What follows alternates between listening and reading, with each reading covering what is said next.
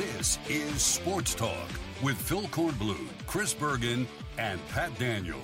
Sports Talk is heard across the state on radio affiliates of the Sports Talk Media Network and is streaming live on sportstalksc.com as well as Twitter, Facebook, and YouTube.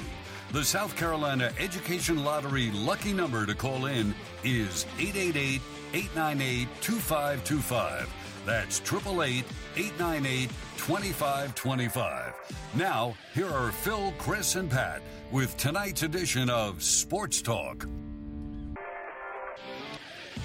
All right, welcome in. Big Thursday. Big Thursday here on Sports Talk. Phil Kornblut, Chris Bergen, Josh Cohen, and our phone number, 888 898 2525.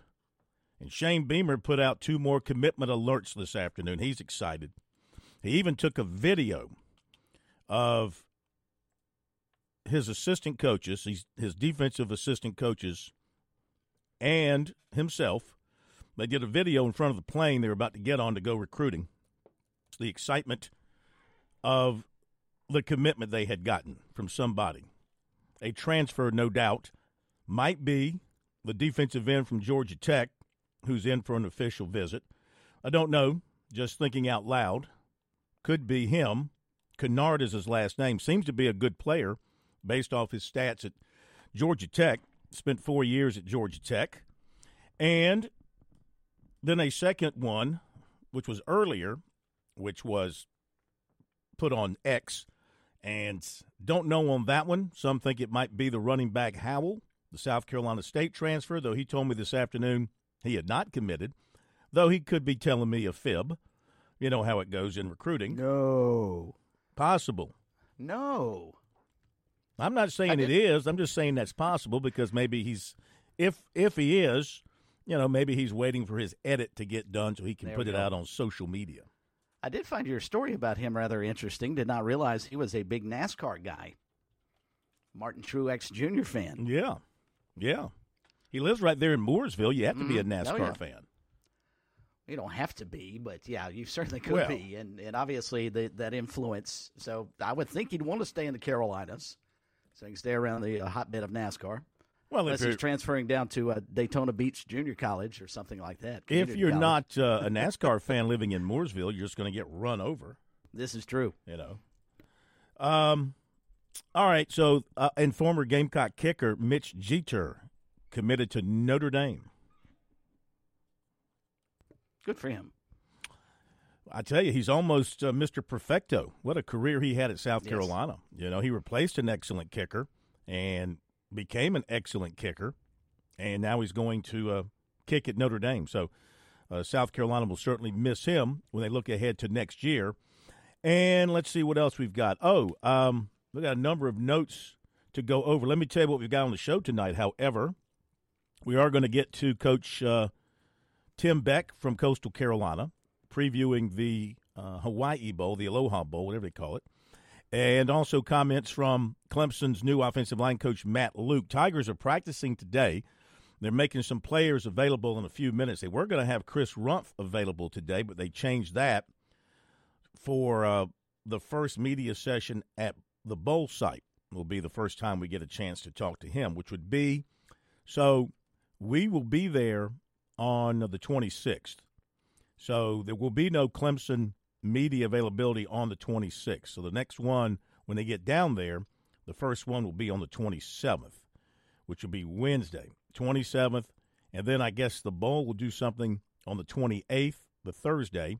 And then the teams will play on the 29th. So really only one Clemson directed uh, access down there. What else could they possibly say? I mean, they've already had the collaborative bowl press conference.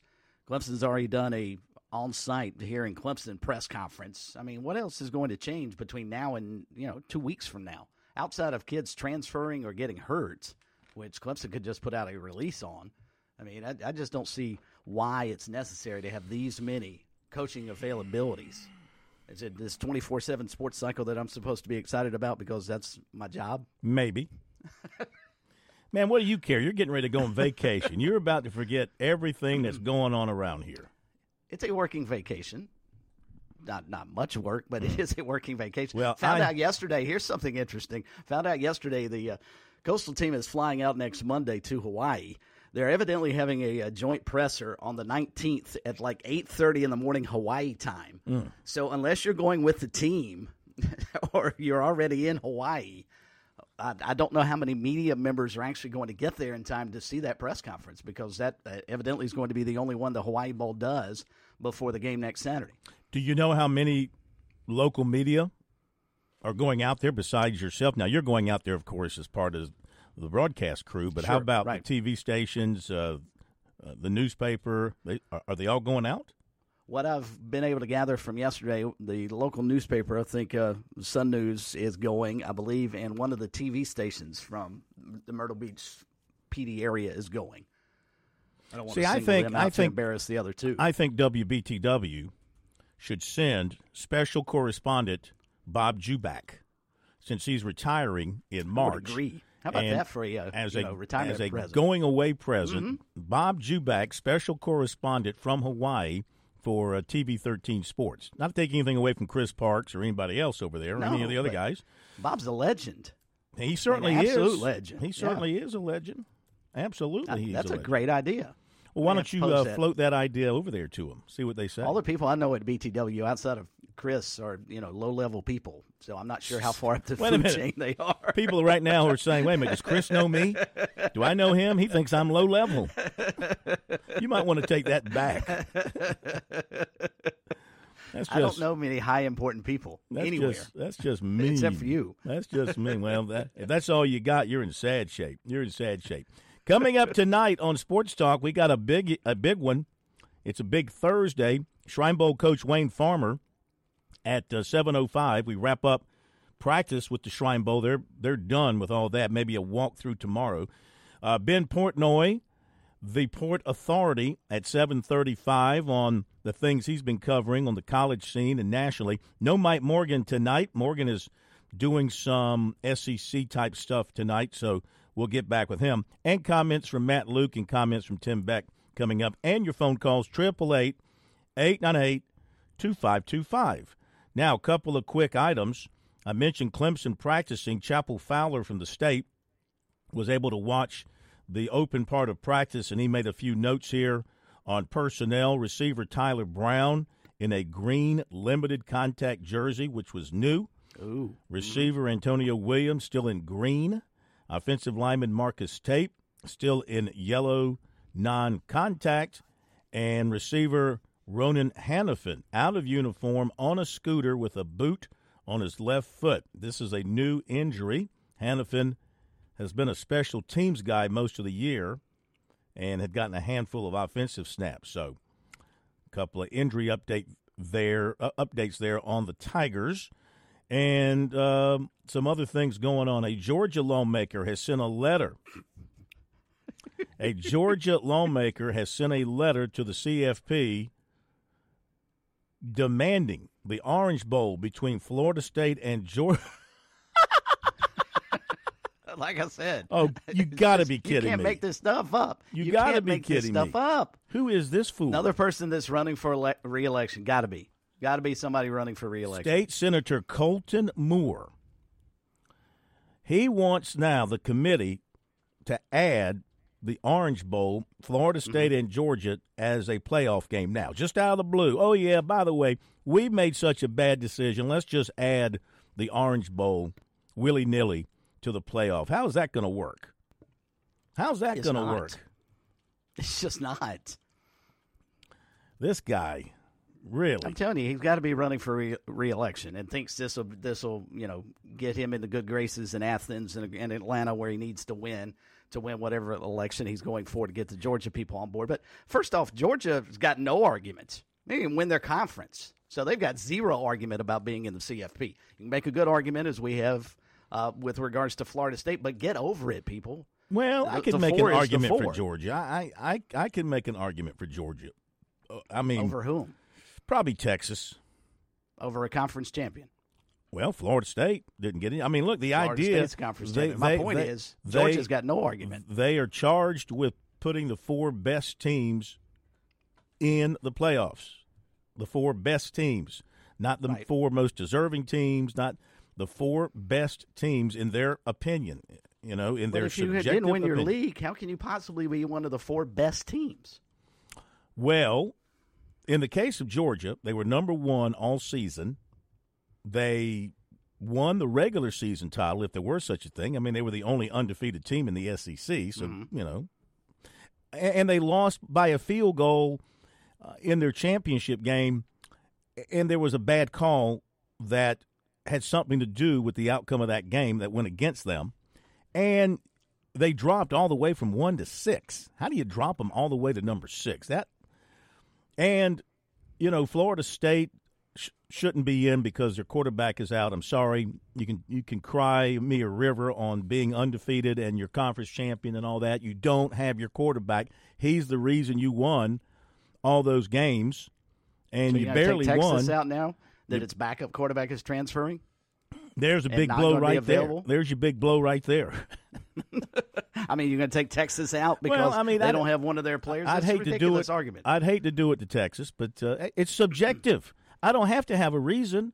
No, it's my opinion. Mhm. And that's why we get. And you can give like me all Colton the Moore. oh, you can give me all the stats that you want. At the end of the day, it comes down to how I feel about it. Just Sure. like the committee, and I feel that Georgia is one of the best four teams in the country and should be in there. That's all. Because I see them more. I don't see Texas all that often. I see them more. They're in a tougher league, and you know Texas, they got beat by who beat them? Oh, was it Oklahoma? Mm, It was. Yeah, they got beat by Oklahoma. Okay. So and and you know Georgia lost to Alabama in their championship game, and Alabama lost to Texas, but that was early before Alabama really figured things out. So that's not the same Alabama. So But process My of elimination tells you Texas is better than Georgia because they beat the team that, that beat Georgia. it's about opinion. If you're going to go that route, It's about opinion. Until we become robots and you use nothing but computers again to decide this stuff, it's about opinions. well, next year it won't matter. Now, some anymore. opinions are more educated than others. I'll give you that. sure, you know. but next year none of this will matter Why not? because all these teams that we're talking about will be in the playoffs. It's going to matter about number. Uh, how many teams are going to have? 12? It's going to matter when you get down to, you know, 11, 12, 13. There'll be people complaining about that, you know. we should be number 12. We should be. All right, couple of other things. That's just crazy out of Georgia. That's just crazy. It is. crazy. The NCAA, speaking of crazy, so didn't they say yesterday with this ruling by this judge in West Virginia, who I wonder if he had his teeth in when he made this ruling? Um, because you know how people are in West Virginia. and uh, anyway, they said, if I remember correctly, which is, you know, a risk, but did they not say yesterday that in the two week period while this this ruling is in place that you know if you have if you play games and then the ruling goes against you we're not going to hold it against you you won't be penalized That's what right I read. Exactly. That's yeah correct. so now today the ncaa provided quote clarity an athlete who competes in a game over the next 14 days will lose a season of eligibility if the court's ruling is reversed. So it counts against you if you play as a second time transfer, and they reverse that ruling after yesterday saying you're you're free and clear.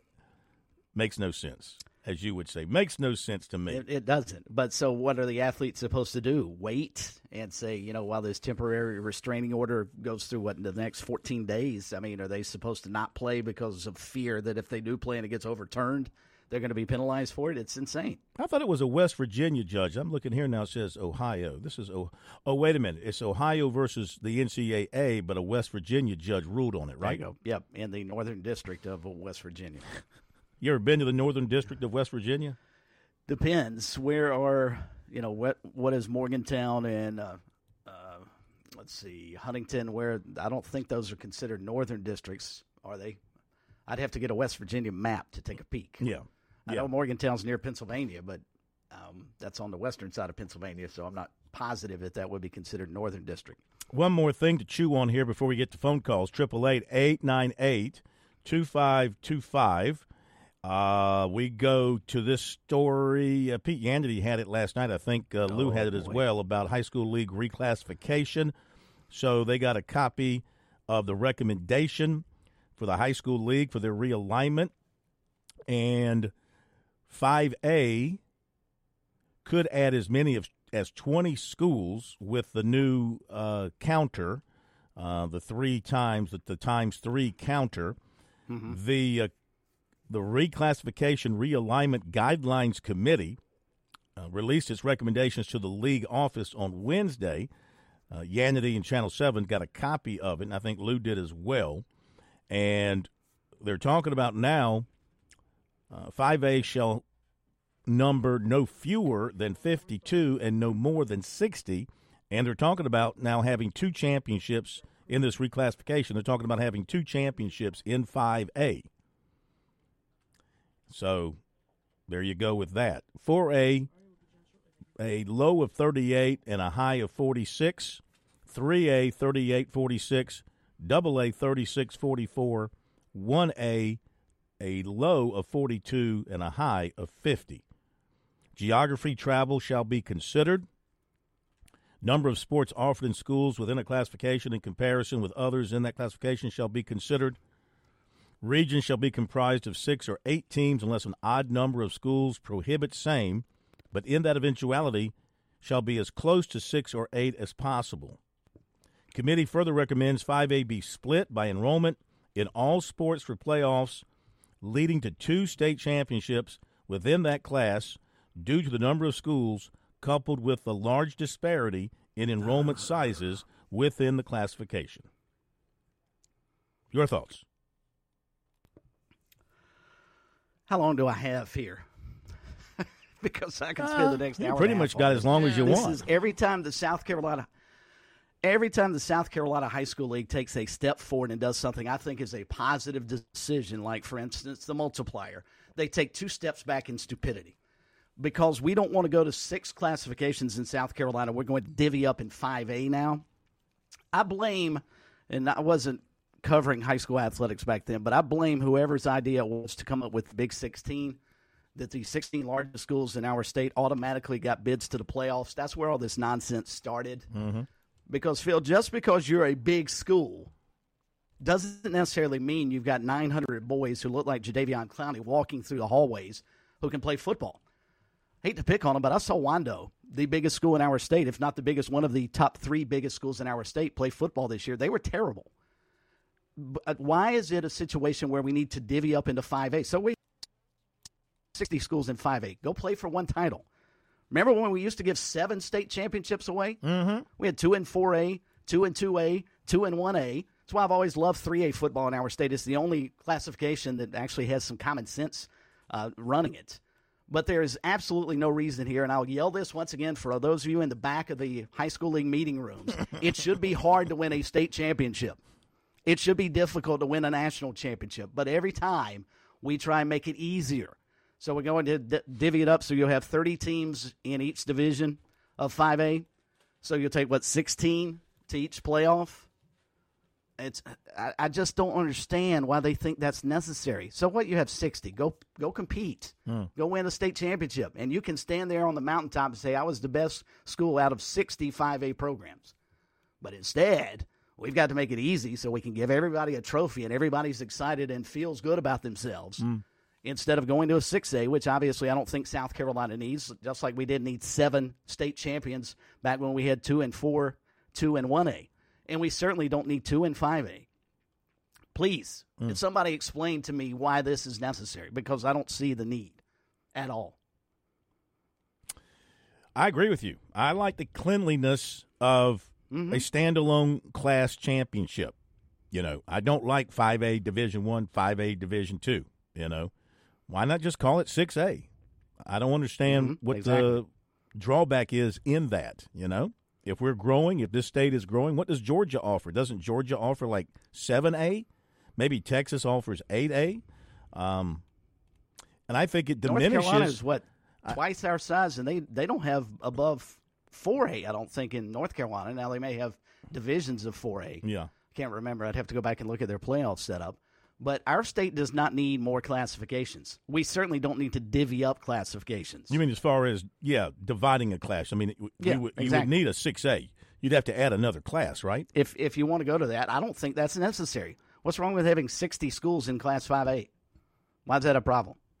Oh, I think their concern again is the the difference in size from the largest to the smallest in five A. I just gave you an example as to why that's not. Well, not I hear you. A, I a hear good you. argument. Yeah, I understand. I understand, but I think that's what they're going to argue about and, and I- stick I to. get it. So, all right. Uh, phone number triple eight eight nine eight two five two five. Let's jump to the lines on this uh, big Thursday here on Sports Talk.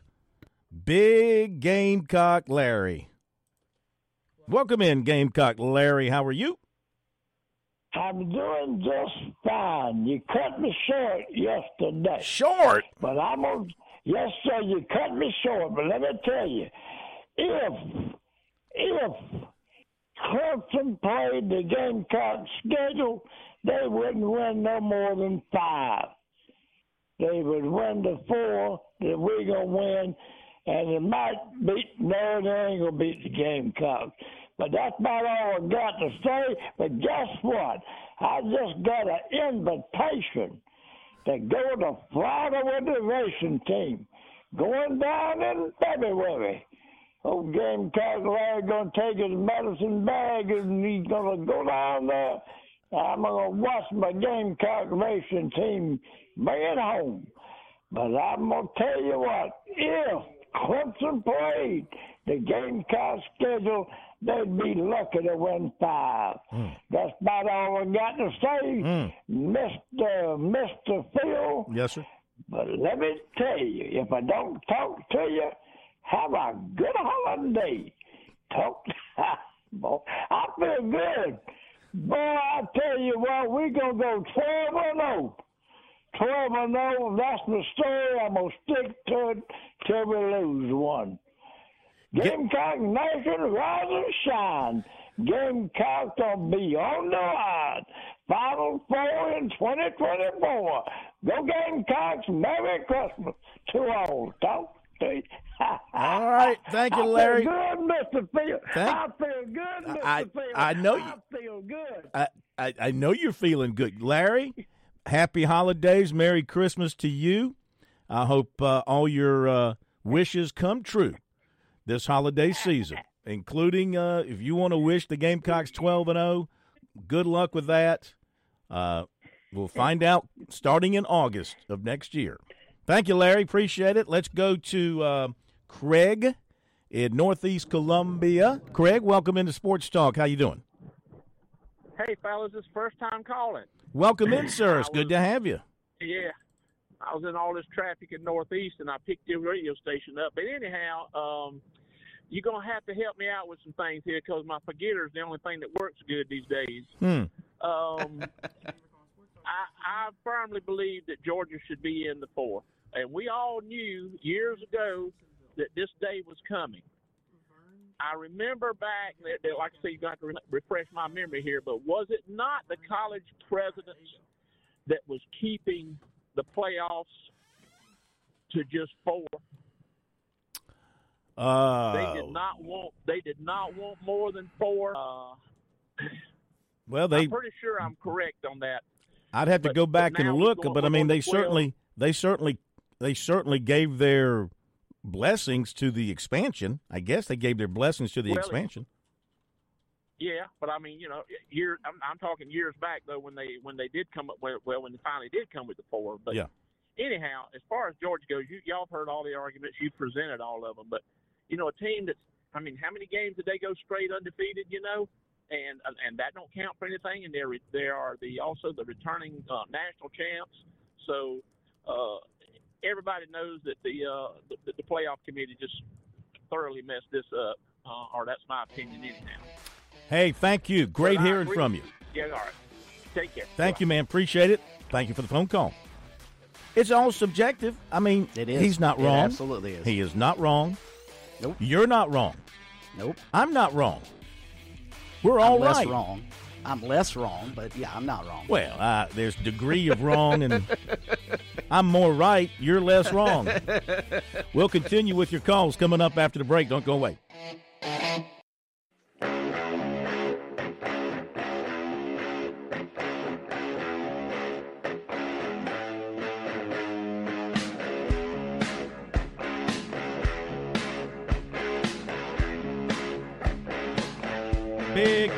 Big, Thursday night.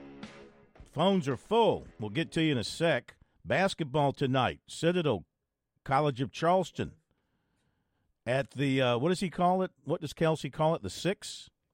Call- That's six. That's correct. The arena of the why does he call it that? I don't know. Six man Unless he's or assuming that's six man. Yeah, Yeah. that'd be my guess. at the six. His TD city. Arena. His city. Uh, That's a tough place to go play. I'm Yeah. telling you. Furman plays at Tulane Saturday. Charleston Southern at Gamecocks. Clemson at Memphis. Uh, Presbyterian women at USC. Will Presbyterian score more than ten points in that game against the USC women? Yeah, but I the over under around thirty would I'd take the under. Oh, most definitely. Clemson women host Georgia State. USC, by the way, doing a are they doing a double header and it's free concessions Yes. or something? That's correct. That's correct. Uh, all the Jesus. basketball games, I think the uh, now you have to. I think you have to get the free coupons or whatever off a certain website or app or something. But yeah, One eight hundred stuff shoot, your I'd face. go see the guys play. I mean, I go see both of them play. Yeah. I, I don't know why you wouldn't. If you're a Gamecock fan, I mean, you've got to be excited about the two basketball teams. If you're a Winthrop Clemson fan, you definitely have to. be. Winthrop at Xavier, Western Carolina uh, at Upstate, uh, Presbyterian hosting Kennesaw State, SC State at Pitt. I mentioned Charleston Southern at uh, South Carolina. That's what's coming up in basketball. And a couple of other quick notes. Alabama confirms quarterback Jalen Milroe. He'll return next season. Gamecocks will see him. Hello. Meet the Gamecocks, Miss. But they may have a good defense. They get this kid out of uh, Georgia Tech transferring and got the secondary returning, got all those other defensive linemen returning, got some things. Looks like they're going to stick with the three-three-five. The uh, ACC announced that uh, their baseball tournament will be at Charlotte's Truist Field in the spring, May 21 through 26. That's a good thing. I love this story. The new Kentucky basketball court at Rupp Arena is being replaced after just one game, an upset loss to UNC Wilmington earlier this month. They're like, that's why we lost. You're out of here. How Good about for that? Kay. How about that? Let's see what else the story says. You can't hide that SEC money, can you? Rupp Arena announced. How can Rupp Arena? It's not a human. But it says Rupp Arena announced in a social media post today that officials were not satisfied with the court and the company that built the playing surface, Robbins Incorporated, would be delivering a new floor as soon as possible. The court was installed for the home game against Wilmington, just four days removed from a 22 point blowout of number eight Miami on the old court, and the Cats lost a shocker to the Seahawks. But it says here the loss had nothing to do with the quick switch. Sure. All right. Let's go to your phone calls again. 888 2525. It is Andy in Columbia. Welcome in, sir. Hope you're doing well. Um, I'm alive. I hope Good. you fellows are doing all right. Yes, sir. Question: What? Give me a percentage on this rumor I'm hearing that Juice Wells could possibly come back to South Carolina. I think some of the uh, Gamecock insiders believe that. I've read the same stuff. And, I mean, doesn't that go against what Beamer has said, or was it only the bowl game? Did he only say if you go in the portal, you can't play in the bowl game, or if you go in the portal, we ain't taking you back? I thought he said at a press conference, once you enter the portal, John, you're out of the program. But I could be wrong on that. And, you know, special players get special privileges. Yes, they do. It's like Lou Holtz once said, uh, I don't treat them all equally. I just treat them all fairly. In other words, the better players, the ones who win games, get treated differently than the also rans. But he treats them equally. So I'm sorry, Marshawn fairly. Lloyd- Treats them fairly, not so you equally. wouldn't Go ahead. Marshawn Lloyd a special player? I would have, yeah. That's what I'm. I agree. I think what you might have said about not playing in the bowl game, or might have been the thing. I don't know. It just kind of seems, you know, contradictory to what he did last year. Because I heard that um, Lloyd wanted to come back and was told no. Well, I heard the same thing. Okay. I heard so, the same I said, thing. He's kind of contradicting himself with this move. If it comes through, we don't even know. We're all speculating. So. And Andy, I'm knows? reading a story from last year, and it was Beamer when he said during uh, previewing the uh, Gator Bowl that players in the transfer portal would not be allowed to play in the bowl game. Now, whether or not that it means you know once you're in the transfer portal, you are off the team. Period. Doesn't look like it. I think he was being just specific to the bowl game last year. Mm. We don't have to worry about that this year. Oops. And I'll tell you what, the way that schedule looks like next year, I'll tell you what, Larry needs to let me borrow his IV because I don't see no 12 and oh. 0. they putting some good stuff in his juice. I'm telling you. Holy I'll smokes! tell you what, he's, he's hallucinating very well. You know, he's having a trip that he doesn't even have to leave his own home, so he's doing pretty good. Um, you know, all these things that Beamer's putting out, celebrating, those are all fine and good. But you know what? As I told y'all, what three weeks, four weeks ago, where all the money needs to go to, and we haven't seen one of them picked up yet. O line. I mean, if we don't get an O line, it don't matter what skill players we have here, because their skills are not going to be able to be shown when they're being mowed over Hmm. by the other's defense. Well, you're right. Now they're going to try to address that. They've got to transfer OL in. Now, keep in mind, keep in mind this. We went over this last night. Uh, almost everybody is back on the offensive line from last season, and you're adding three. You're adding three legitimate studs in this year's class coming in. So Yeah, but you got players, you got bodies, you got veterans, you got talent, and you're probably going to add to it with at least one, maybe two out of the portal, John. Well, we hope, but now is it different now with the por- with the portal that freshmen coming in, you want to sit and let them redshirt, or are you scared that they're going to, you know, if you don't play them at all, that you might not even see them at all because they might be transferred out. That's the risk you run. You don't play them, you might lose them. You know, that's the risk you Now, run. one- One last question because we did mention him earlier, Marshawn Lloyd. How do you really feel like his transfer did for him this year going to Southern Cal? Well, it depends on what he was looking for. Was he looking for a national championship? Well, no, that didn't happen. Was he looking for a bunch of carries and a lot of yards? Mm, no, that didn't really happen for him. Uh, was he looking for glitz and glamour of Hollywood and a big NIL bag? That apparently, well, I don't know about the glitz and the glamour, but the uh, you know the the apparent big NIL bag, I guess, did happen. At least that's the talk. Uh, How much so- did he supposedly get, Phil? Oh, I have. You know, this is all again. There's no I transparency. it's all- There's no transparency when it comes to this. It'd be all just speculation on my part, you know. But I Well, would that's why said imagine, supposedly. I would imagine it was probably close to. Um, what do you think he probably got in terms of dollars? Five, six hundred thousand, maybe to At go out there. Yeah, at least. That's And you know, I'm just match just it. guessing here. and, and we couldn't match that as a university and as a program. That's just, to me, that's pretty disappointing. Oh, by the way, by the way, for the money, everything else that you talked about, other than Hollywood, let me. he would have gotten more carries here. mhm. There's just as much media coverage of South Carolina that there was. Well, Southern Cal got more because they sucked so bad this Mhm. year. Yeah. But you didn't hear much about Lloyd at all. I Let me throw this at you. I thought about this last night. Then we're going to let you go, Andy. Thank you very much. Okay, y'all have a good day. Have a great uh, holiday Andy. and all that. Uh, I was thinking about this last night, Chris. Okay, the money. Concede Mm-hmm. the money to the players. So let's use the SEC as an example.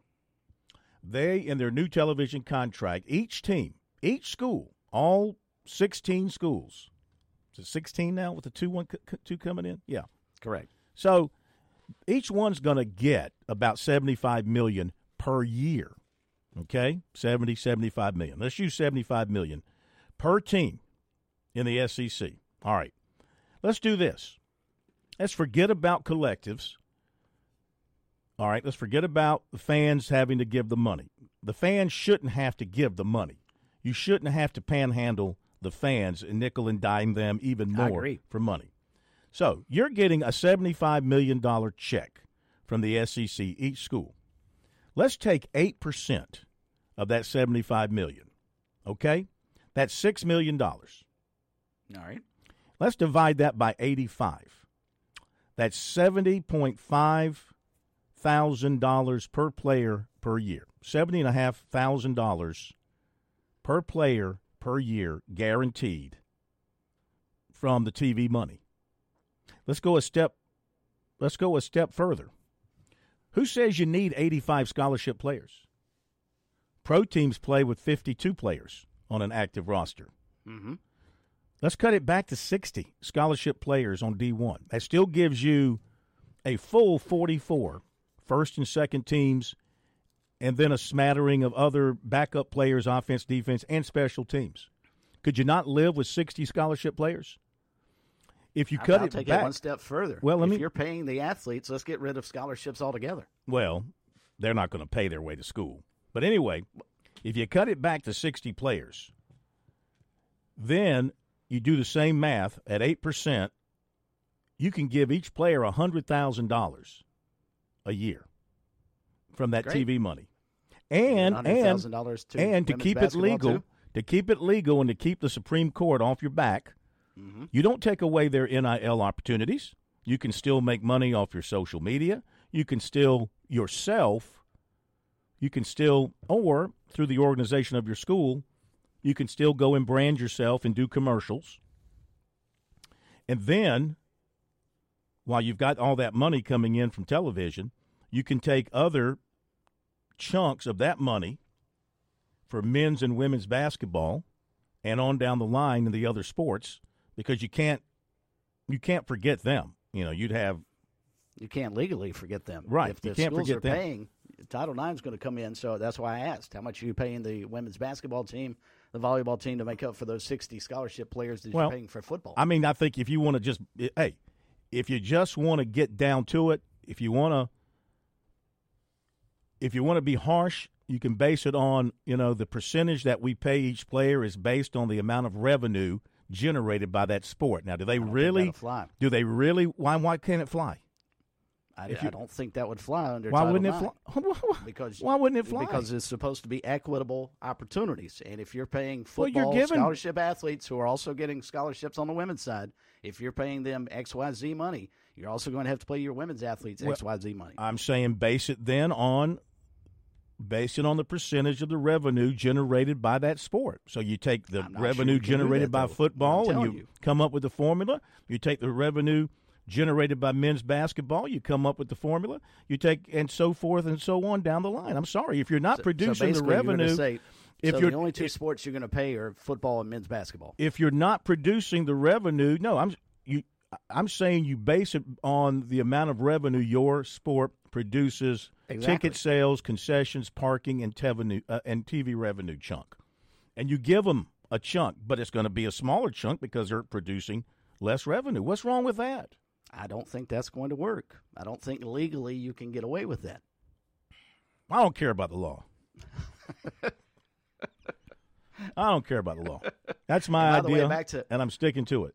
Back to Marshawn Lloyd, I pulled up his stats. Do you realize he got the same amount of touches this year that he got at South Carolina last year? He carried the football five more times at SC, Hmm. Southern Cal, but he caught five less passes at Southern Cal this year than he did at Carolina. Now, he had more yardage, but he had the exact same amount of touchdowns. He actually scored 11 touchdowns with the Gamecocks and only nine with the Trojans. How many So games did they win? the- they won seven. I think that's right. They won seven. Gamecocks won five. Of course, he could have been the difference for the Gamecocks. He would have made a huge difference in the a, in a game or two there. So, mm-hmm. all right, run to the break. We'll be right back. Don't go away.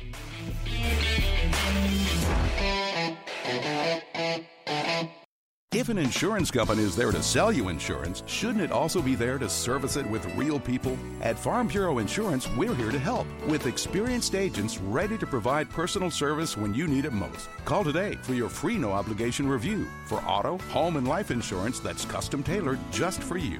Whether it's home, auto, or life insurance, Buddy Bridges and Farm Bureau Insurance have the right policy for you. Call Buddy today in Lawrence County at 864 923 2174. South Carolina Farm Bureau Mutual Insurance Company, Southern Farm Bureau Casualty Insurance Company, Southern Farm Bureau Life Insurance Company, Jackson, Mississippi. Call Lawyer Lisa. Experience the difference with Lawyer Lisa.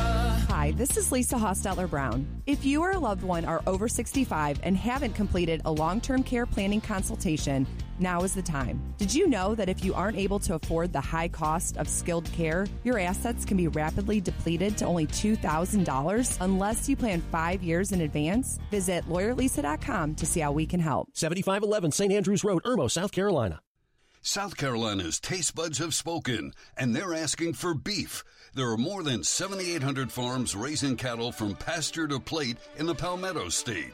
So whether it's steaks on the grill before the big game, sirloin medallions plated for date night, or burgers with a family, make sure beef is a part of your playbook this football season. Smoked, grilled, and slow roasted. Find the best way to enjoy your beef at sccattle.org. Beef, it's what's for dinner in South Carolina. Funded by the South Carolina Beef Council, part of the Beef Checkoff Program. You've put in the work for your education. The extra early, extra late, extra, extra work. That's because you understand education opens doors to better pay, better opportunities, and a better you. Being educated about playing the lottery is no different. It helps you be a better player, one who knows when to play and when to take a rain check. The lottery's a game, so let's keep it fun. Learn more at sceducationlottery.com slash better you. Touchstone Energy cooperative members save more, more on electricity, and members save more on insurance, groceries, healthcare, restaurants, travel, concerts, and sporting events through co op connections. Touchstone Energy is an alliance of the member owned electric cooperatives, and as a member, the power is yours. Experience the power of co op membership with Touchstone Energy and find out how much you can save on electricity and a whole lot more at touchstoneenergy.com. George Bryan for Tsunami Bar Sports, our inventor, David Abernathy, has always said Tsunami Bar technology allows us to take the training to the grass. Now I know through my sport of golf that natural agility can be converted to athletic ability. And why is this, Tsunami Robbie? Transferring the training to the grass. This may be the most undervalued characteristic of the Tsunami flexible bar technology. The Tsunami bar action loads and unloads at the concentric and eccentric transition points. This is what we call reversal forces, and the Tsunami bar is the only bar and training device that I know of that can train these reversal forces adequately at speed. Hey, this is Phil Kornblut. The Tsunami Bar is a terrific training device, whether you're working on your fitness or your golf game. It's convenient, it's easy to use, and you won't feel beat up afterwards. Be sure to click on the digital ad on sportstalksc.com and get 5% off any order using promo code BBB5. Don't wait, order today.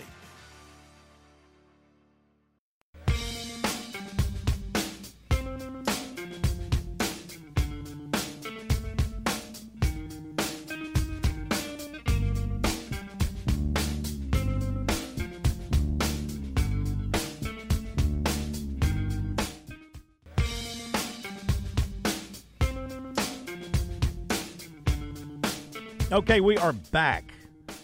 And he did commit to the Gamecocks. Scoundrel, running back, South Carolina State transfer, Jawarn Howell, has announced a commitment to the Gamecocks. He actually put it on his Instagram a little while ago. And so he becomes the third running back commitments to the Gamecocks out of the Portal John. They have him wearing number 22. And I, I tell you, uh, this is a kid. You look at him, Chris. Man, physically, he looks the part of an SEC running back. He's about six two, about two hundred and thirty something pounds. Uh, he's well. He's well put together for sure. Under recruited. Is that how he ended up at SC State? I guess I don't.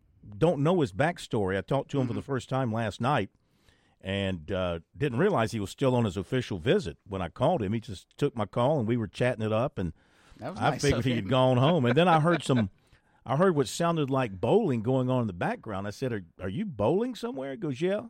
So I'm still here in Columbia with the guys. We're out bowling. I said, "Oh, you're still on your visit?" He goes, "Yeah." I said, "Oh my god."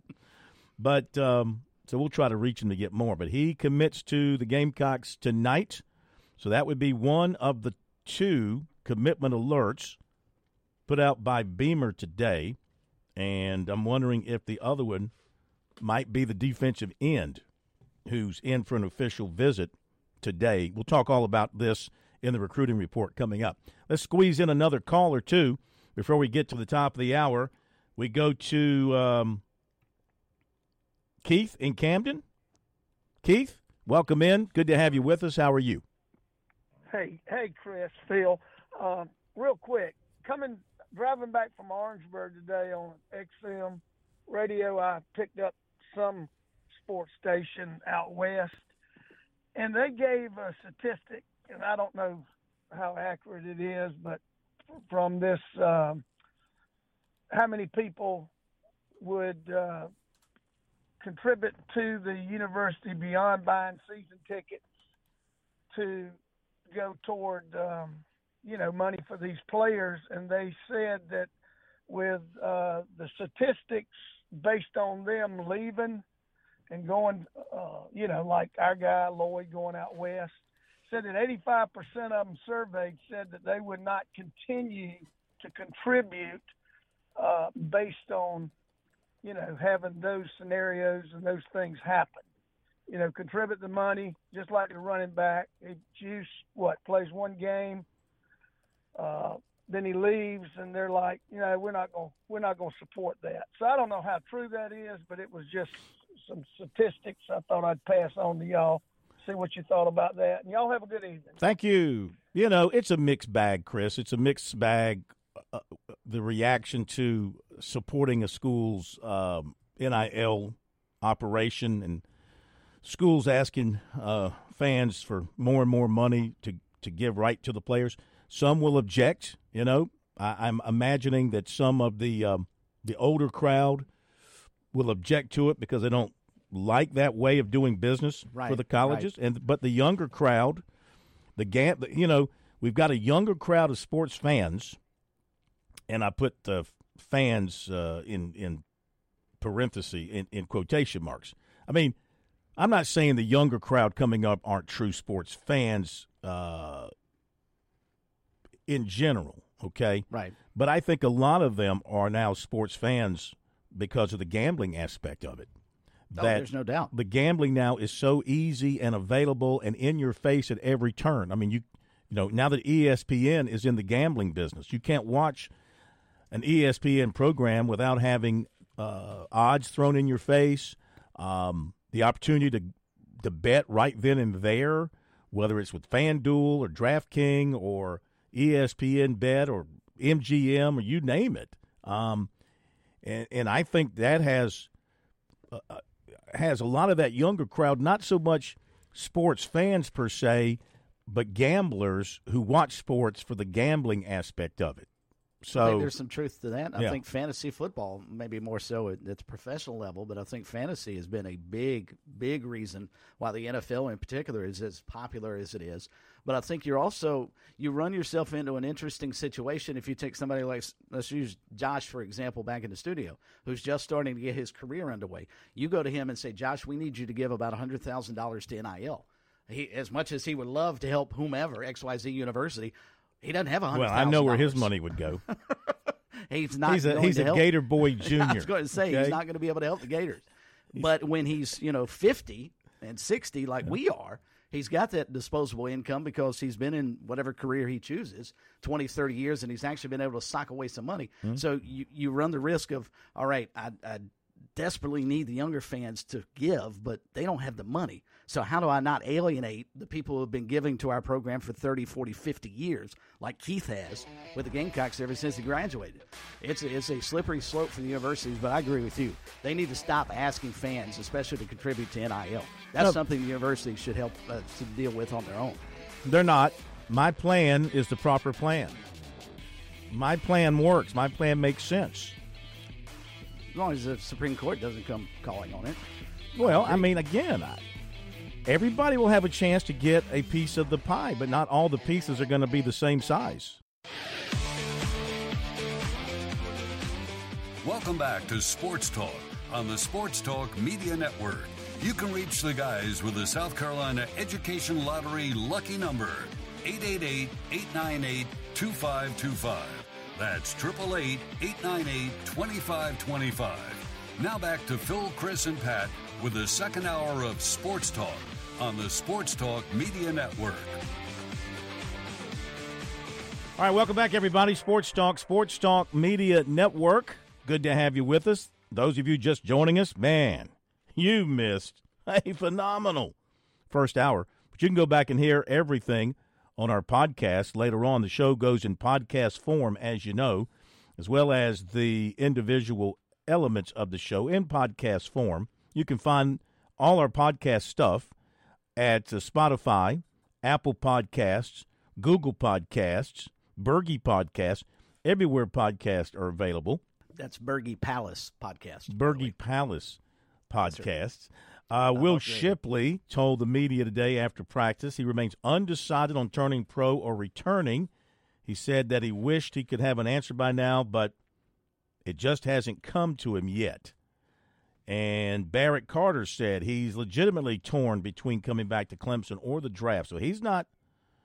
Um, oh, he was. I'm sorry. He was Yeah. legitimately torn between the coming back or the draft. Of course, he is. He is coming back, so he's already announced that. Um, let's see. Oh, and if you just tuned in, the Gamecocks did pick up well two commitments according to Shane Beamer. Uh, one has been announced. Jawarn Howell, the running back from South Carolina State, transferring to uh, South Carolina out of the transfer portal. John. All right. So let's catch up on what's happening with the Sandlappers because it's coming up on the end of the week. The game, the Shrine Bowl, is coming up on Saturday at Spartanburg High School. We welcome back to the program once again Coach Wayne Farmer, the head coach of the South Carolina Sandlappers. Coach, good evening. How are you tonight? I'm doing fine, sir. We thank you. We thank you for joining us. So, I guess pretty much everything is done, right? You don't have all that much to do tomorrow from a practice standpoint. All the heavy lifting is done? Yes, sir. We just walked through tomorrow, sir. How about the week? How would you describe the week? Very productive, very productive. I thought the kids did an outstanding job. Uh, getting all this, I mean, they, they were high energy all week, practice hard. Uh, we took the shoulder pads off from the day. I thought did a really good job uh, as far as getting what we were trying to put in, and soaking it up really good, and, and we went out there and executed. So I thought, um, I think the shop we did a really good job. So I think my sisters did a really good job getting these young men prepared. The young men did a really good job taking it in. So felt really good about this week. So on a on a scale of one to ten, on a scale of one to 10, 10 being um, absolutely perfect, and you know one being not not so good, uh, how would you grade how well your players uh, took in everything that you guys tried to teach them, the way they handled that, the physical nature of the way they they practiced this week, just the overall evaluation of the week of practice? I think as a whole, you know, there's always going to be some mishaps or whatever. I think an eight and a half, maybe a nine, probably eight and a half as far as the whole till the. Still little things that we got to correct, but I think at least eight and a half that they've done it. But I'm more definitely proud of these kids, and but yeah, I think we have a, we did a good job teaching. And these kids, I think they're ready to play football now. Yeah.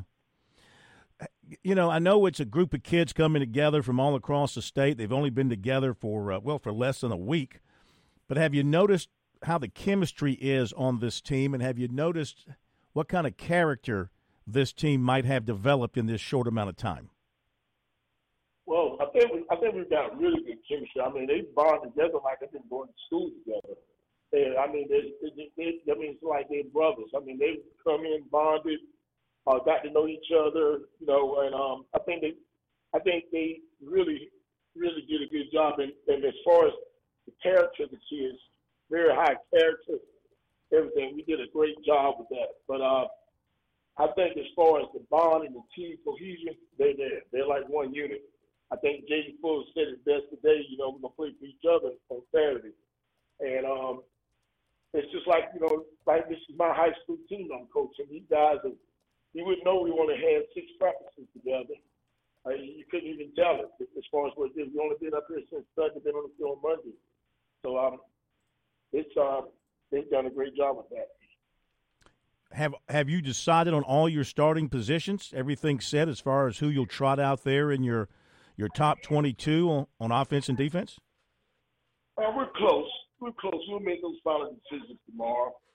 Uh, we'll make those final decisions tomorrow. Uh, we pretty much got a who we're going to start, but we're going to make those final decisions tomorrow as a staff. How about quarterback? Have you decided on that yet? It's hard. I'll tell you what. Uh, Javon and and Wilson, Matthew, they both been really good. Uh, right now, Martin's still taking most of the first two reps, Mhm. but Wilson's not far behind him. I mean, you could do some seven on seven day and do some offense. I mean, the throws they're making and, and, and reading what they need to be doing. Um, I think both they're they're about even. Um, right now, Javon may be taking first. You know, he's been taking all the first two reps, but I mean, we don't lose nothing with Matthew coming in. So uh, it's hard to say right now. It could be Martin. All right.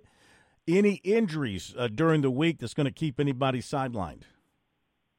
Now, we had a couple hip flexors, you know, probably not stretching really well or prior injuries that didn't want to let anyone know. We had one strained quad, but everybody looks like they'll be full tilt on Saturday. How was the visit to the Children's Hospital today? I think that's what they understand why this what this game is. You know, it's not just us playing soccer versus North Carolina. It was about the kids that we saw today and, and what the hospital meant. So, and the good thing about that is, uh, we went to FC last night, and the guy told me, you know, as far as when you see that kid take the knee, get down, the kids, those kids set us are really excited to see those players, and uh, players did a really good job interacting. Now they understand what this game is all about, why we playing this game. It's not really about the football; it's about why we're playing the game for those kids at the hospital. Do you feel like do you feel like some connections were made between some players and some of the some of the children? Oh yes, sir, no doubt about it. Uh, they- those kids did a great job. Those kids were touched today, and- and some of those kids at the hospital touched some of our kids. So I thought that was a really good. And, and the biggest thing, South Carolina, North Carolina, we've been together all week, and um, and I thought we did a really good job. You know, we broke them up. It was mixture South Carolina, North Carolina and I thought they did a really good job in the hospital today. What's your greatest fear about the North Carolina team? They're talented, you know. They got a lot of speed at the slot. Uh, that nose guard is going to Georgia.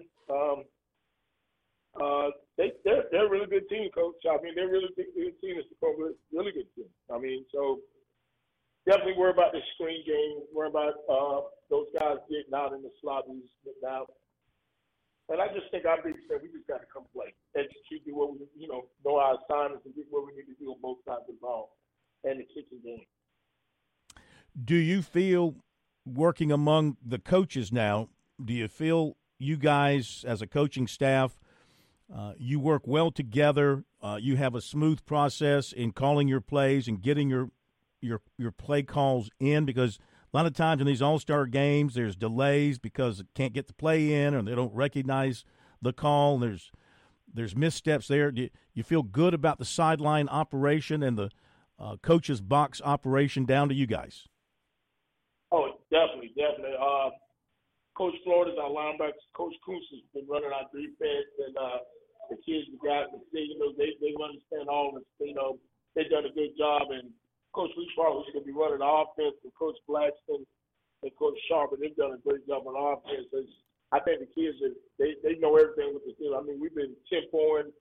Uh, defensively, we had missed a, uh, a call. So no, I think they've done an outstanding job learning everything in a short period of time, and and the assistant and the coaches did a really good job uh, getting in and teaching what they need to be doing.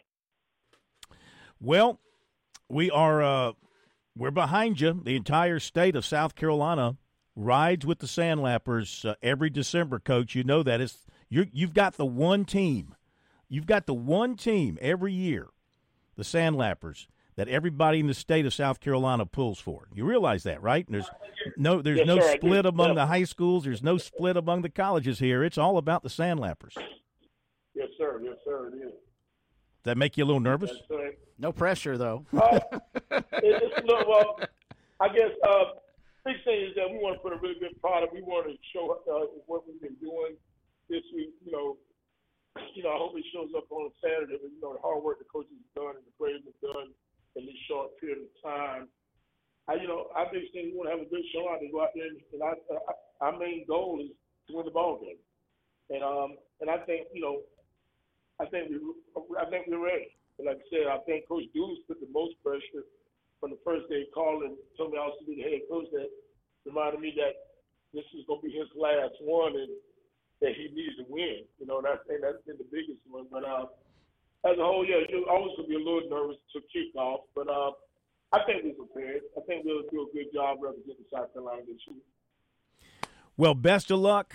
Uh, we'll be watching, and uh, you know this is the one time we can root. You know, we actually root for the Sandlap. Not if we're in the press box. The press box, we keep our mouth shut. But away, we're rooting for the Sandlappers. Good luck. Get the W. Make the Palmetto State proud, and uh, we we hope for the best for you, sir. And thank you for joining us tonight and earlier this week. We really appreciate it. Thank you. Thank you for having me. Thank you, Coach Wayne Farmer. Yeah, you know what, Dad Dadgummit, Chris, we have to keep our emotions in check, except when it comes to the Packers, the Yankees, the Celtics, and the Sandlappers. I openly root. I openly Yeah. root for the Sandlappers against the hated Tar Heels. We're not in North Carolina. Now, our affiliate in Rock Hill, you know, some of our affiliates will bleed into the old North State, but Mhm. I've got no problem pulling for the Sandlappers. Of course, you've got North Carolina blood in you. I 'cause- was on the other side of that coin, yeah. I went to high school in North Carolina, but I Mhm. got down here as quickly as I could. Mhm. well, look, I mean, it's a point of pride for us here in South Carolina. Absolutely. We, we, we, I can say we, we Mm-hmm. lead that series. And, you know, we're at such a disadvantage when it comes to the population and the number of Right. schools that North Carolina can choose their talent from compared to uh, South Carolina. So it's a point of pride. We want to, we want to win the Shrine Bowl. You know? I think we I think we here in South Carolina, I think we have one major advantage, and they're good coaches everywhere. But I just feel like the coaches in South Carolina, high school coaches, are better than the ones in North Carolina, and, and you know I think it's it's been proven with the guys who have moved from North Carolina. I think of Dave Gutshall, I think of Tom Knotts, Mhm. you know some of the top flight coaches who would win every, anywhere. They just happen to win here. But uh, just moving from North Carolina down to South Carolina, I think pardon the SEC's pun here, but it just means more. It just does in our state. means more. Mhm. By the way, the Bahakel television system, that group of stations, they're working with the Shrine Bowl, and they're going to be televising it. So That's great. Twelve thirty pregame, one o'clock kickoff, four o'clock postgame. So in South Carolina, it'll be in the uh, the Greenville Spartanburg market on WLOS thirteen point two.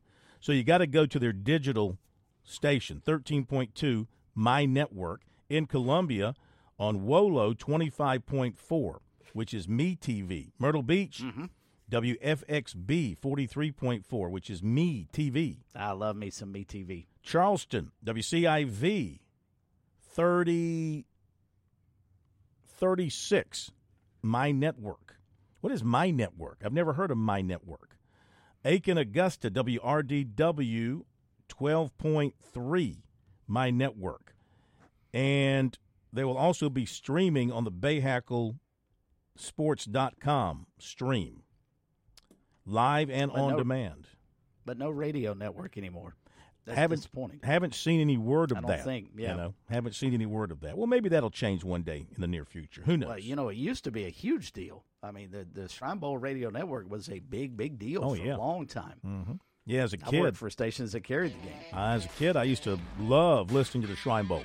Used to Mhm. love going to the Shrine Bowl in Charlotte yeah. as a kid. It In was like a fair yep. at the I old remember Memorial that. Stadium with their muddy field.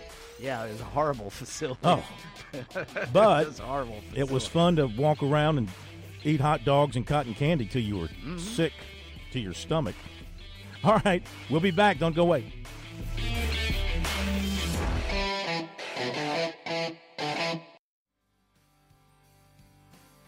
Hi, this is Billy Downer from the South Carolina Department of Natural Resources. Are you looking for a safe place to shoot your rifle or handgun? Did you know that the South Carolina Department of Natural Resources operates four manned ranges across the state in Pickens County, Spartanburg County, Richland County, and Charleston County? For more information on our public ranges, visit dnr.sc.gov backslash shooting. Your home is where your memories live. It's where you laugh and where you love. We understand the importance of the valuables under your roof, tangible and intangible alike. So no matter what's around the corner, we'll be there, offering you and your family the support that's made Farm Bureau Insurance a trusted name for nearly 70 years. You deserve more. You deserve a promise. Learn more at scfbins.com. Call me, Alex Satterfield, at 803 749 9171 for all of your Midlands insurance needs. Discover holiday magic with Founders Federal Credit Union. Now through December 31st. Make your holiday shopping merry and bright with our special 7.99 APR rate on select holiday purchases made with your Founders credit card. You need to hurry though. This rate will be gone as fast as the holidays. Visit foundersfcu.com slash CC to save big this holiday season. Call 1-800-845-1614 for details about credit costs and terms.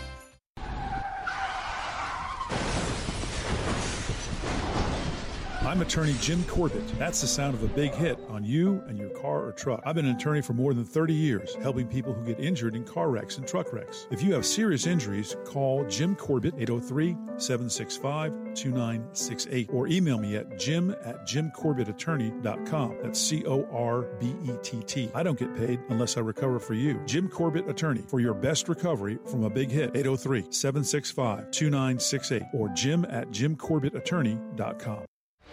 This year's Carolina and Clemson Jackpot $5 scratch off tickets give you a chance to win up to $200,000, whether you're a Gamecock or a Tiger. Plus, you can enter your tickets into the Second Chance promotion for a chance to step on the field or the court to win $50, $75, or even $100,000. In this state, winning the Palmetto Series does matter that much. So get your tickets today. See SCEducationLottery.com for odds and details. Winning and non winning tickets can be entered. Second chance odds depend on number of entries received. Touchstone Energy cooperative members save more, more on electricity, and members save more on insurance, groceries, healthcare, restaurants, travel, concerts, and sporting events through Co op Connections. Touchstone Energy is an alliance of the member owned electric cooperatives, and as a member, the power is yours. Experience the power of co op membership with Touchstone Energy and find out how much you can save on electricity and a whole lot more at touchstoneenergy.com.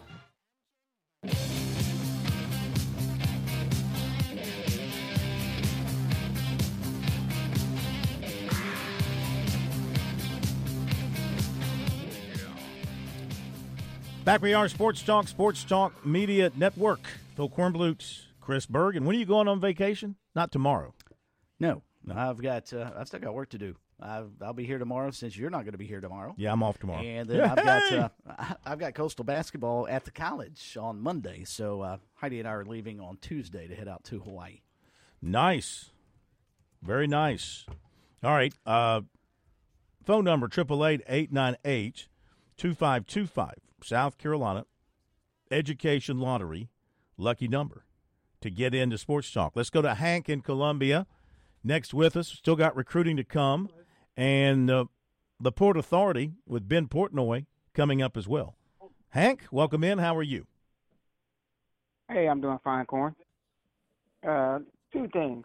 Um, you know, in your your question from you when you open your show with the Georgia Florida with the Georgia uh, Texas uh, debate, Georgia Texas was it Georgia Texas Alabama debate.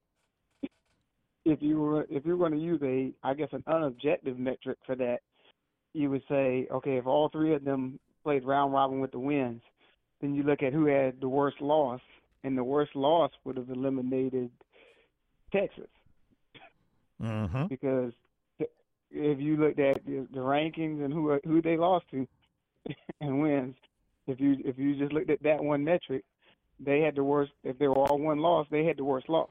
Mm-hmm. They also had the So best that- win, that- though, right? that's- Well, you could well you could say that, but you I mean all of them finished basically with Well, the didn't same Alabama record. have the best win by beating the number one team in the country? Wouldn't that co- qualify as the best win? yeah, they did. Alabama. Yeah. But Alabama wasn't the number one team in the country at that time. We could go Yeah, Alabama round is- and round and round, and you Yeah, know what I'm it just is, saying, Hank? Uh, It's it- opinion. It's yeah. all. You're not wrong. Yeah. I'm not wrong. Chris is not wrong.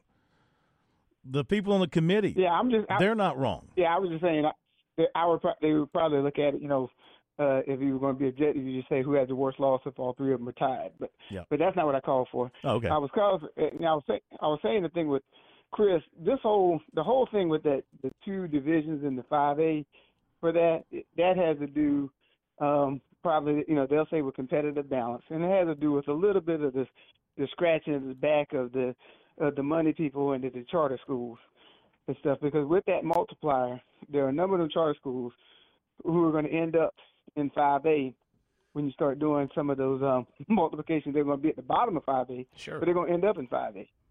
And it's kind of, you know, you it's trying to, some of them probably, you know, that's a committee that does it. So it's not, high school league is, these committees that make up this are, are actual ADs and principals of schools uh, on those committees, especially like the realignment committee.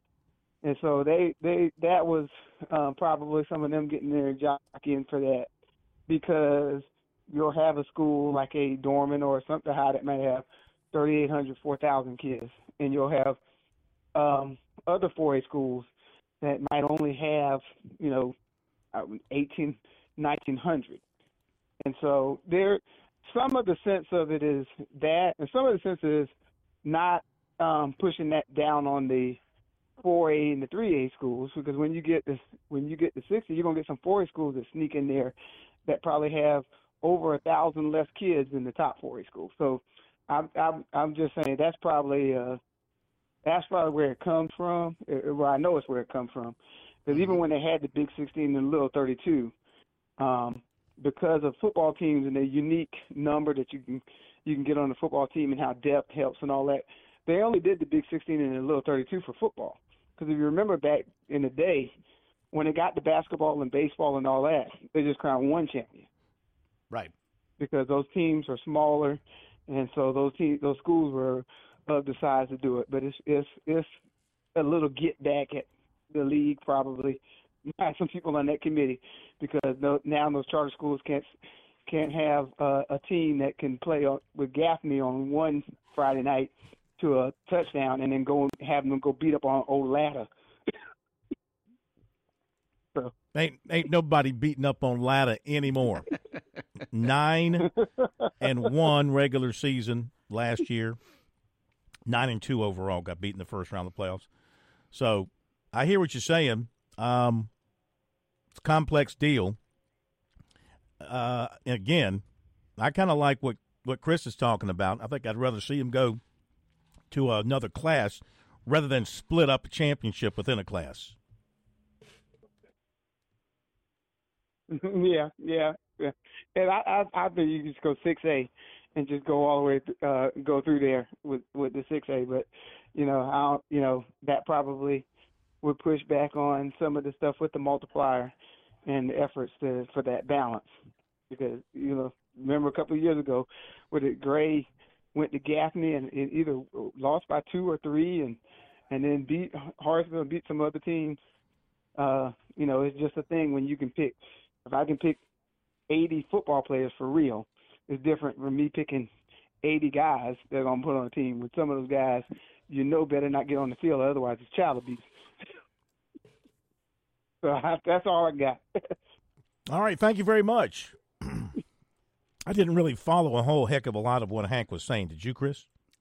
I, I think his point is about splitting the uh, five A is you may you, you're going to get a situation where and- and the best example I can give when there were split divisions in one A and four A the reason they did the split divisions in one A one A at one point in time had the largest discrepancy between the biggest school in one A and the smallest school in one A in terms of percentage of, of any of our classifications when we just had four. And I think that's sort of Hank's point. You may get a school that is barely a 4A program that may have to bump up to 5A, but still, you're talking 1,000, 1,500 kids in the school. There are at least 150, 200 boys that can play football.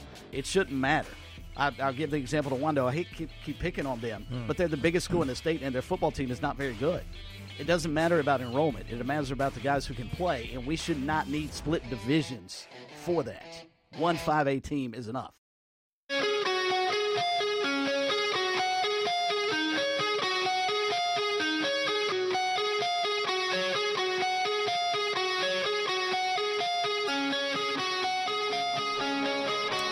All right, Ben Portnoy and the Port Authority coming up in just a moment, right here on Sports Talk, and then wrap it up with the recruiting report tonight. A lot of things to talk about recruiting wise, of course. Gamecocks getting another commitment.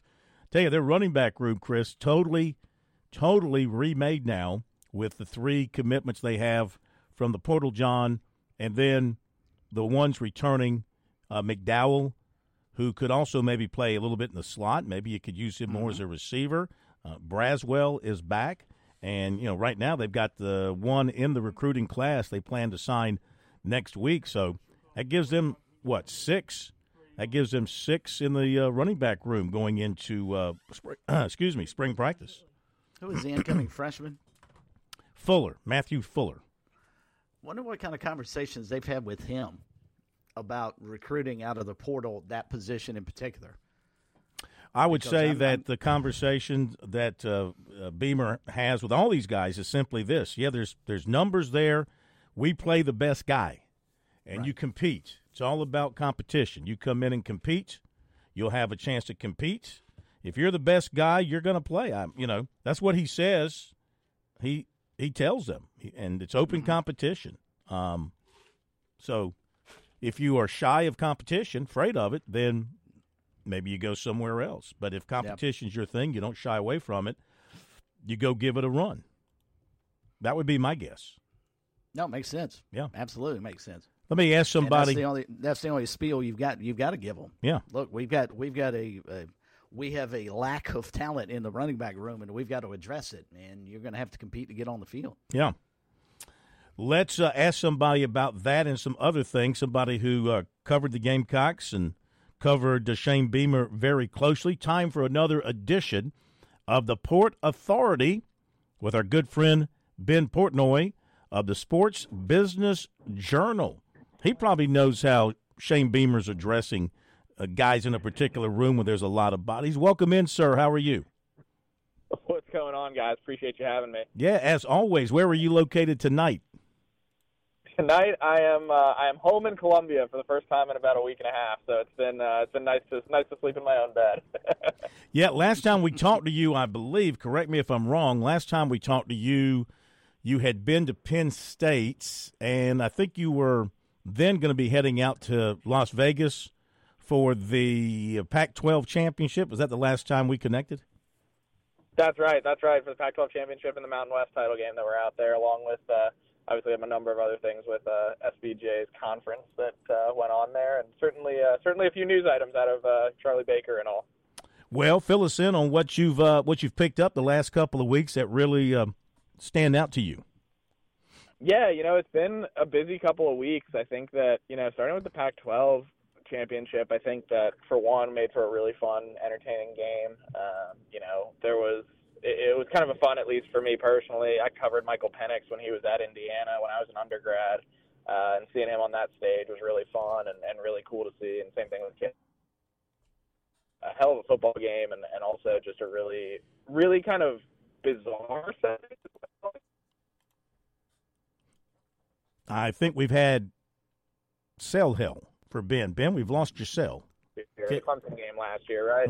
Whatever it might be. But with a game like the Pac-12 title game, there's this sense of finality with it, um, and that you know that at the end of the night, this this thing is over. Like there's probably not a path forward for the Pac-12 to exist in its current form, and uh, that's a really weird thing and a really bizarre scene and, and kind of a weird thing. You know, I, I was down on the field after the game after you know most people had cleared out, and you know the only people on the field were people from the Pac-12 league office and they literally it was a, a Green Day song, "Good Riddance" was playing, and everyone was on the stage, George Kliavkoff included. Uh, and they were all sitting there like arm in arm. Some people were crying, all that, and credits were literally rolling on the screen. Like everyone's name was being run across the, sc- the scoreboard at, at Allegiant Stadium, and it was like the credits are literally rolling on the Pac-12. It was just, it was a really interesting and kind of you know bizarre, sad, all the above scene Mhm. uh, for everyone involved, and uh, definitely an interesting dynamic. But uh, certainly, uh, certainly that wasn't the only thing going on in Vegas, and, and a lot of uh, a lot more is going on uh, the last few weeks in the uh, in the college sports world as well. How was the commissioner greeted when he was introduced?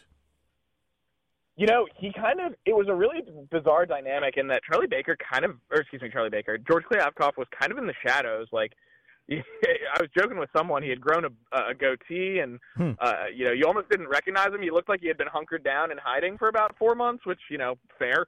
Uh, I, I do think that you know he kind of handed the trophy off and kind of scurried off the stage. I think you know certainly he hasn't spoken a lot publicly. Certainly there's enough lawsuits going around in college sports right now uh, to be dealt with, and, and certainly the Pac-12 doesn't want to be handed another one of those with you know some kind of comments or whatever it might be. So uh, it was interesting. I, I, you know, he was around but not really around. It was a, it was a really funky dynamic for sure, and very different than anything else that you know anything that I've been a part of for sure. Yeah. Visiting with Ben Oh, Portnoy. Go ahead, Chris. I'm sorry. I, I was going to slide in here real quick, uh, Ben, before we move on from the Pac 12. What's the end game in your mind for Washington State and Oregon State, aside from the amount of money that they're trying to block going to the other schools? I mean, do they have a plan in place, or are they going to try and gobble up the Mountain West to keep the Pac 12 alive? I mean, what is their end game to the, these legal battles that they're getting into? Yeah, you know, I would say that every indication that I've gotten and the folks that I've talked to is that there will be eventually, and you know, this could happen a year from now, maybe it's five years from now, maybe it's 20 minutes from now. Like, there's no real timetable on it, but like my understanding is that the Pac-12 and Mount, excuse me, the Pac-12, the Pac-2, Hmm. Oregon State and Washington State, and the Mountain West will probably merge in some capacity. I think that like the scheduling alliance was probably a step in that direction. Uh, we saw that announced today. Uh, the Mountain West released its schedule along with Oregon State and Washington State and who they'll play.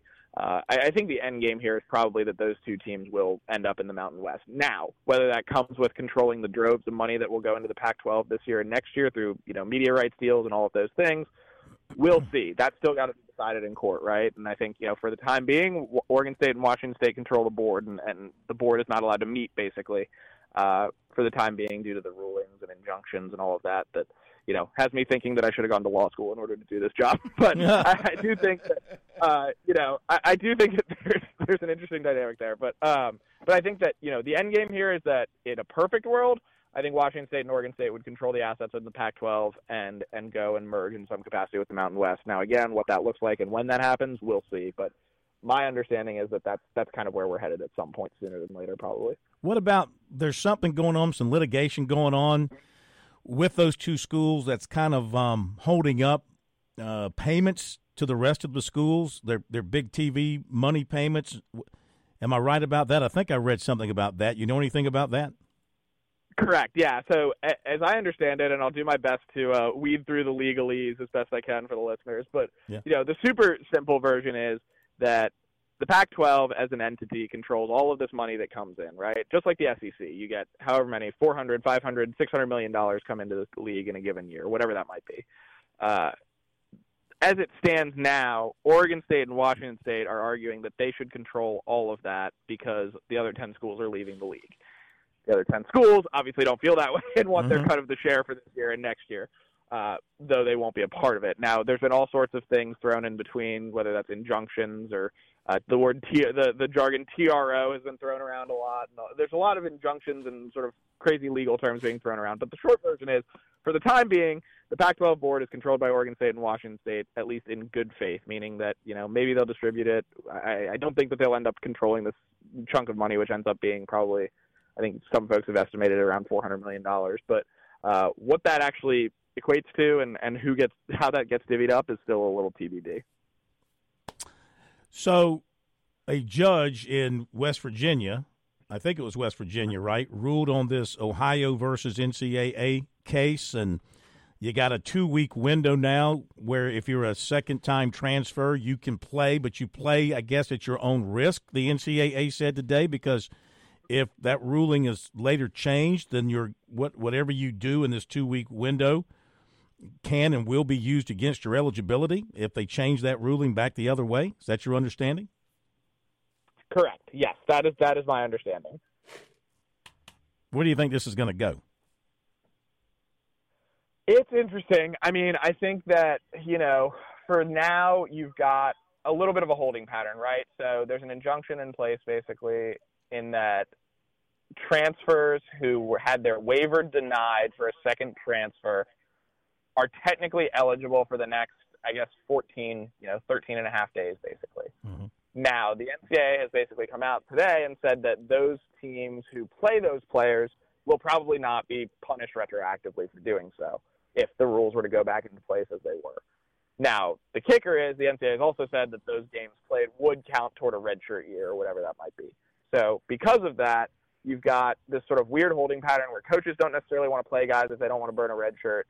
Uh, you know, there won't be any retroactive punishment necessarily, but uh, again, it's kind of a holding pattern at least till December 27th when they'll reconvene and you know potentially get a ruling, and and we'll see from there.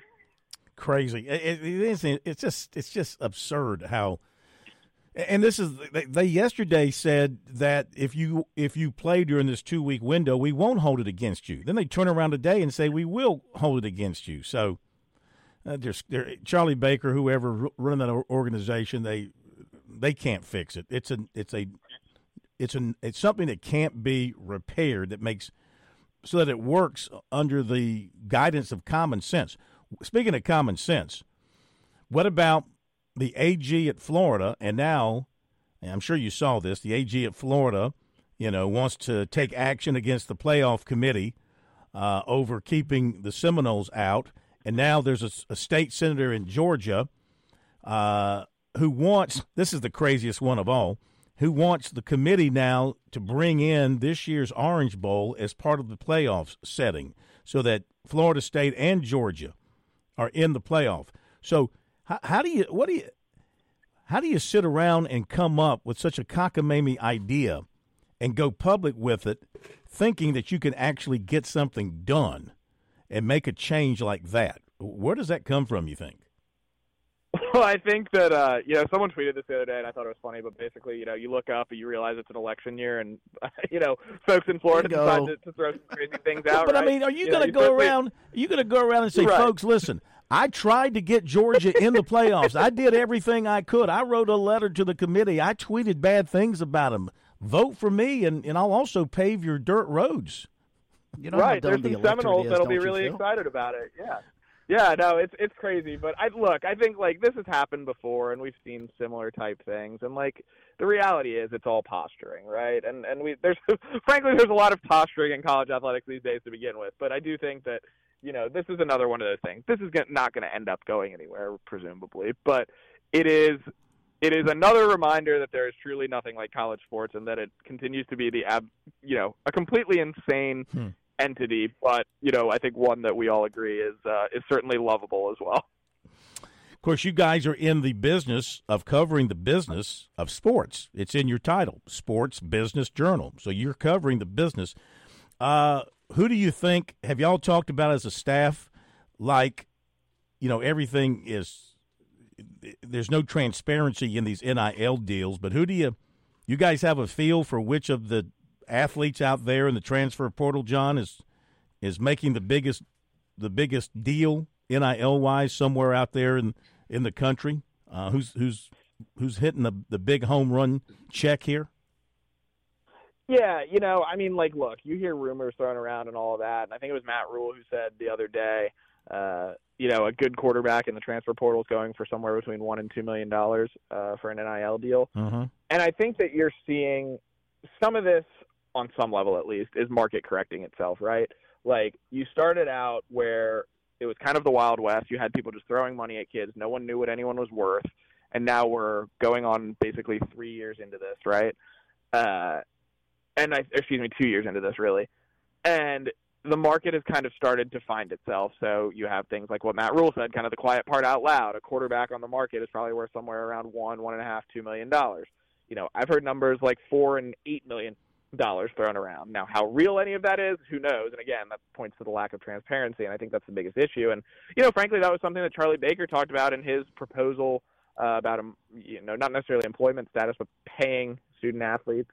Um, and he's talked about uh, Georgia's president Jere Morehead, who's heavily involved with the NCAA, talked about it in Vegas last week. I was listening to him, and he he said, you know, you have all these things being thrown around and rumors, like there's no transparency with any of it, and there needs to be some way to regulate that. And I think you've seen some bills introduced on Capitol Hill that would, you know, hope to hope to deal with that, where things are disclosed a little bit more. And um, you know, certainly that creates all sort of issues or sorts of issues. But I do think that there's look, there's real money being thrown around, and there are guys who are making real money. But I think the amount of guys that are making that kind of money is a lot smaller than I think you know the general public would would uh, would, would think is the best way to probably put it. Well, we'll let you go. I, I want to go back to my original comment as what brought you on because you covered uh, the Gamecocks, you covered Shane Beamer, and uh, you know what he has said about what he tells recruits both in the portal john and also in the high school ranks when he's got a bunch of players in a room it's like hey we are all about competition we play the best players come in and compete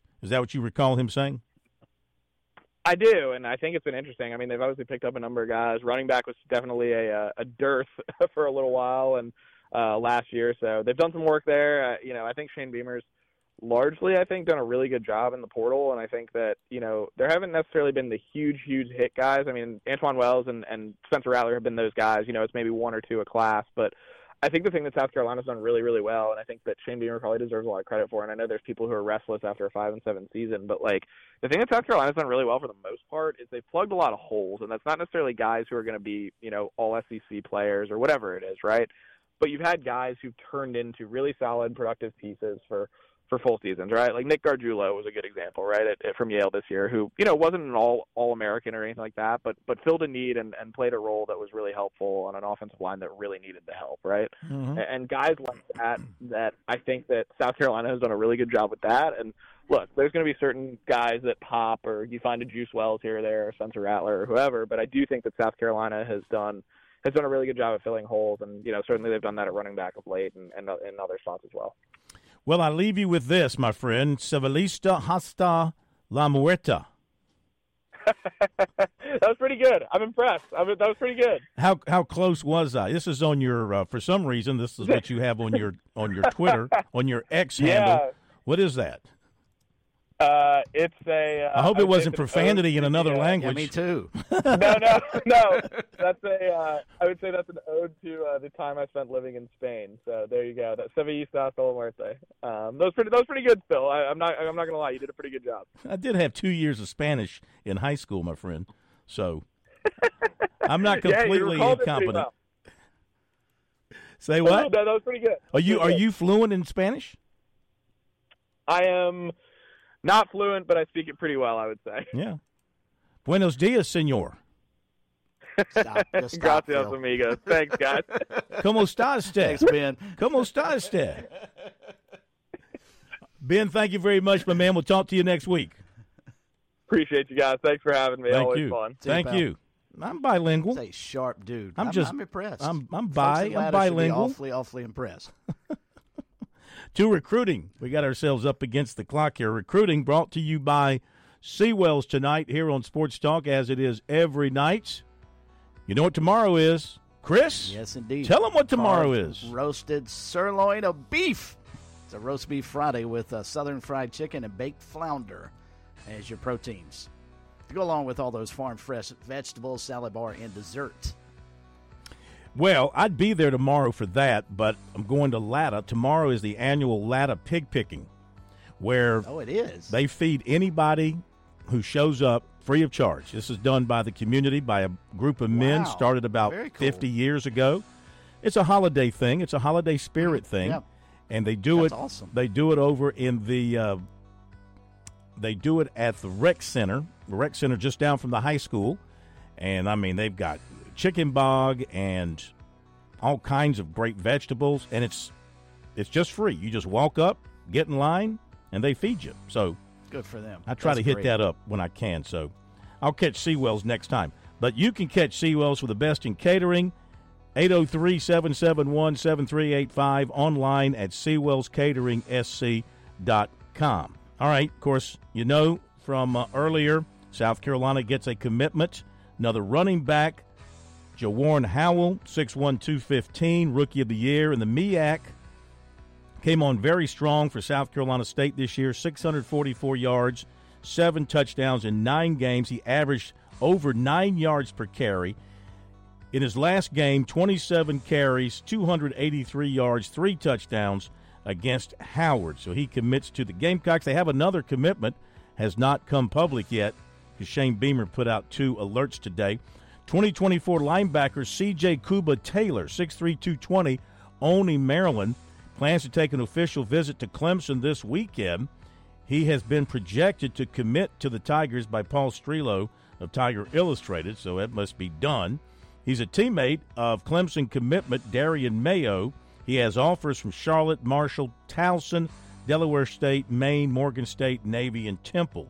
Clemson today offered 2024 offensive tackle Mason Wade, 6'5", 290, Purcellville, Virginia. He's been committed to Duke. He also has offers from Boston College, Southern Cal, Auburn, Virginia Tech, and North Carolina.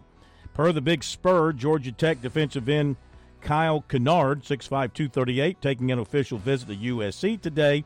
He's also being courted by Florida State. He played in 42 games over four seasons in Atlanta. He totaled 115 tackles, 21 and a half tackles for loss, 12 and a half sacks. He could be the one that the other alert is for. Texas Tech transfer offensive tackle Monroe Mills is also on an official visit with USC today. He was at Louisville earlier in the week. Vanderbilt transfer quarterback A.J. Swann has also wrapped up his official visit to USC, did that earlier today. USC offered 2025 safety Jadon Blair, 6'4, 185 of Winston-Salem. According to Pete Thamel, Georgia, USC, Southern Cal, Syracuse, Baylor, Oregon State, and Duke are indicating interest in Texas quarterback Maalik Murphy who is now in the uh, Portal John. Of course, he writes it as South Carolina, comma USC. But the real way to report that, Pete, is USC, comma Southern Cal.